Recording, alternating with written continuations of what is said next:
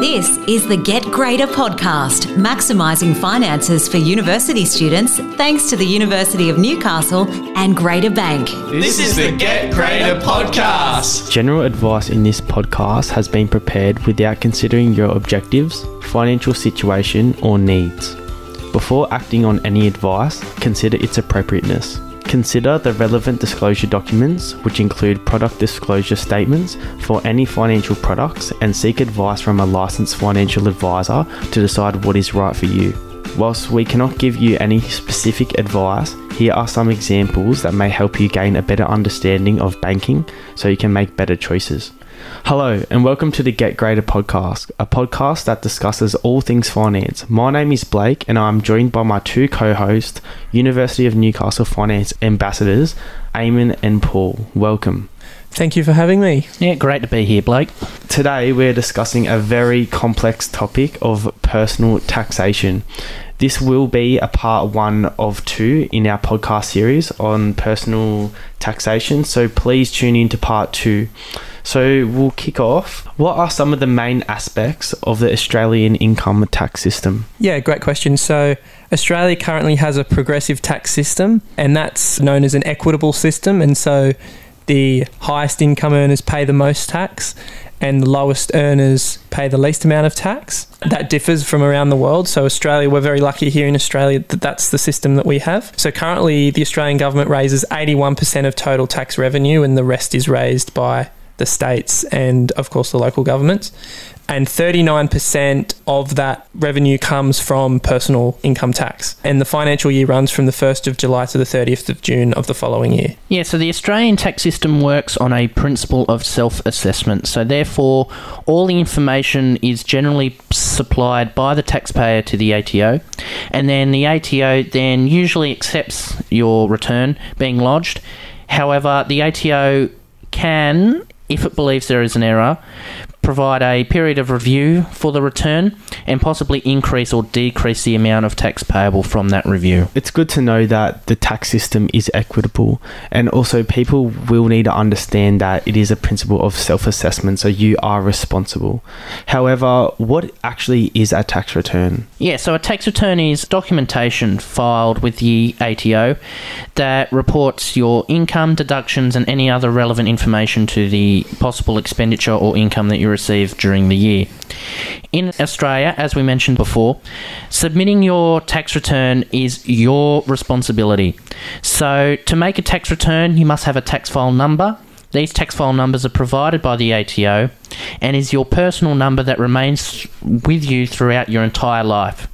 TFNs are free and can be applied through the ATO. And it's really important to keep a record of the TFN and you'll need it when you're lodging your tax return and when you're even going for a job. So, really important to keep a record of that TFN. Yeah, I do know your tax file number comes up when you need it most.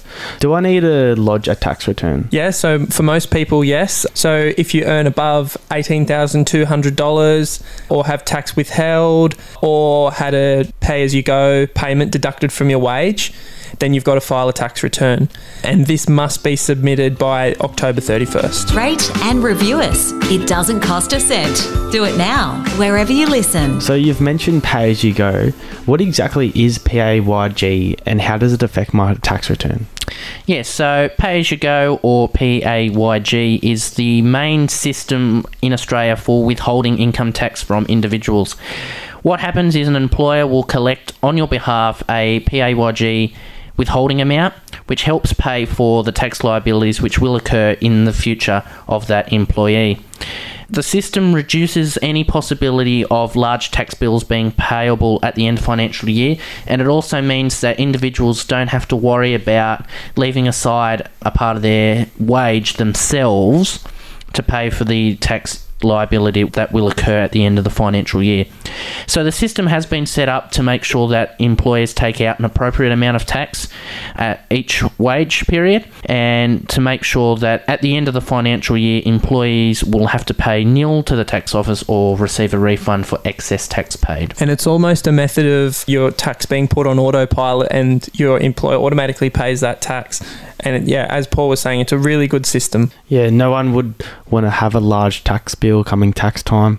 Now, What level of documentation does an individual need? Yeah, so documentation is really important, especially if the ATO does ask for an investigation into your tax return. You do need to have supporting documentation for everything that you put in your tax return. So there are numerous categories of expenses and deductions which will need supporting documentation.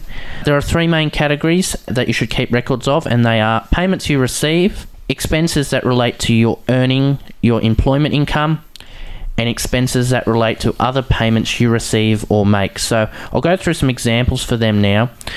Payments you receive, some examples may be your salary, wage, and allowances paid by your employer, any government benefits or pensions that you may receive during the year, any other pensions or annuities that you may receive. This is obviously mainly looking at older people in the super system as well. And any possible income from interest, dividends, any managed funds, or the big one is rent from rental properties. Some expenses now that are relating to your employment income, and the documentation you'll need is any possible claims against car expenses, any claims against travel expenses, any claims if you're in an industry where you have a, a uniform, so any clothing, laundry, and dry cleaning, any phone and internet that you use as part of your job. Working from home's a big one, so and a little bit difficult to try and document that, but if you can try and document any excess costs caused by you working from home, any self education and study expenses, and you need to make sure you keep records for any depreciating assets that you may have. Yeah, so and expenses that relate to other payments you receive or make include rental expenses, acquiring an asset or disposing of an asset, gifts, donations and contributions, and disability aids, attendant care or aged care expenses, which is becoming more and more prevalent these days. And the ATO recommends that you maintain these records for five years in case of any further adjustments which can be made by the ATO on previous returns and uh, any investigations that they undertake. In our next podcast, we'll go through the different sections that make up a tax return and further explain what you need to know. Save a stamp. Drop us an email to tell us what you want to learn about your finances. Finance Academy at newcastle.edu.au. Well, there seems to be a lot of documentation that needs to be kept on record. To be honest with you, I don't know if anyone honestly has kept all of that like amount of records for the last five years. Now, what are some of the potential penalties if you're not keeping record or if you're providing incorrect information or engaging in tax evasion? As I'm sure our listeners can appreciate, tax is complicated. It is important to be as accurate as possible when lodging your tax return so you can avoid any penalties or fines that you may face. So individuals should aim to reduce their tax bill, and that's perfectly understandable why they would want to do that, but that must be done within the law. So there are two main concerns surrounding exceeding the boundaries of the law, and they are tax avoidance and tax evasion, which I'm sure the listeners may have heard of.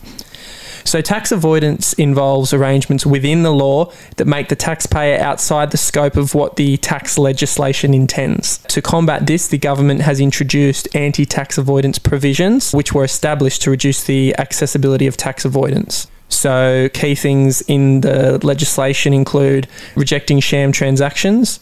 So, that might include family transactions aimed at moving income to a lower earning family member to pay overall less tax breach of specific anti avoidance provisions, and even creation of a tax scheme whose sole or dominant purpose was to obtain a tax benefit. And they're quite complicated systems, those second two, that don't really relate to students, but uh, are definitely things to keep in mind in the future. Yeah, and really important to keep in mind that we mentioned with the sham transactions that about family transactions. A lot of family transactions are 100% legal. However, there are some very clever people out in the world who will deliberately try and find loopholes in tax legislation and create transactions. It's really about creating transactions that in real life don't exist but exist for the benefit of obtaining a tax benefit out of. So the other key one is tax evasion, and this is where a liability to pay tax is willfully concealed or ignored, and it is a criminal offence against the Commonwealth. So therefore, the Commonwealth can charge you and send you to jail for severe tax evasion. Three main consequences for tax evasion. The first one is you become liable for any of the unpaid tax, which is known as a tax shortfall. The second one is you can be subject to additional tax, which is penalty, on top of the tax shortfall. And you can also be subject to interest on any unpaid balances that may occur. So there's two types of penalties. The first one is a tax shortfall penalty, and this occurs when tax liabilities have been avoided. So they may have used one of the tax schemes that we mentioned in the tax avoidance, or they may have said that they only earned $60,000 a year when they earned 120, that sort of thing. There's two main sort of things. There are the penalties are applied as an additional percentage on the tax shortfall amount, and this starts from 75%, which is for intentional disregard, or 25%, which is no reasonable care or no reasonably arguable position. The second type of penalty, a little bit more simple, are the non shortfall penalties, and these are things like failure or late lodgement, false statements, failure to keep records, or possibly obstructing an ATO officer in their investigations. And these penalties are expressed in terms of penalty units, where one unit equals $222. Can be a hefty fine, right? That one, but hopefully today has been useful and has provided some basic information to help you with your personal tax journey. For more information, go to the Australian Tax Office website, which is www.ato.gov.au. In our next podcast, we will be explaining how to complete your tax return and we'll also be going through getting information required to complete your tax return. Make sure you catch up on all our other podcast episodes in the Get Greater series, including part two on personal taxation to further help your financial understanding. Thank you, Paul and Eamon, for today, and we'll you. see you in the next one. This is the Get Greater podcast. If you liked this podcast, invest in listening to our others. There's a lot more to learn.